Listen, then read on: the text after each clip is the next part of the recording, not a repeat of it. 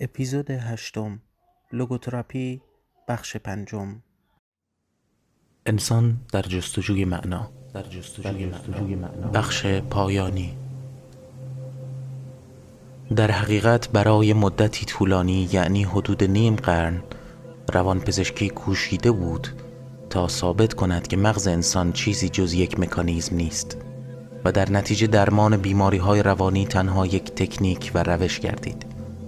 به نظر من این رؤیاها دیگر پایان یافته است. آنچه که امروز از خلال ابرها در افق پدیدار گشته طب به روانشناسی روی کرده نیست بلکه روانپزشکی انسانی شده است.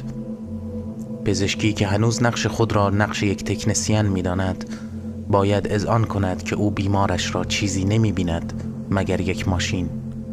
در حالی که بیمار او انسانی است در پشت پرده مرض. انسان, انسان. انسان شیعی در میان اشیاء دیگر نیست اشیاء اختیاری از خود ندارند ولی انسان موجودی است که در نهایت خود مختار و برگزیننده است آزاد, آزاد. در قالب محدودیت های موهبتی و محیطی آنچه که او شده چیزی است که خود ساخته خودش. خودش. در اردوگاه کار اجباری در این آزمایشگاه انسانی و در آن جایی که انسانیت به محک کشیده شد به طور مثال ما شاهد و ناظر زندگی رفقایی بودیم که بعضی از آنها چون درندگان و پاره دیگر چون قدیسین رفتار می کنند انسان هر دو استعداد و توان را در خود دارد و اینکه کدام یک شکوفا شود و تحقق پذیرد بیشتر بستگی به تصمیم فرد دارد تا شرایط و اوضاع و احوالی که در آن قرار گرفته است.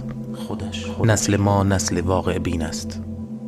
ما کم کم به جایی رسیده ایم که انسان را آنگونه که واقعا هست ببینیم و بشناسیم. انسان از یک سو همان موجودی است که اتاق گاز و کوره های آدم سوزی اشویتس را ساخته و از دیگر سو همان موجودی است که با جرأت و شهامت با یاد و نام خداوند و خواندن دعای شما اسرائیل به کوره های آدم سوزی پانهاده است.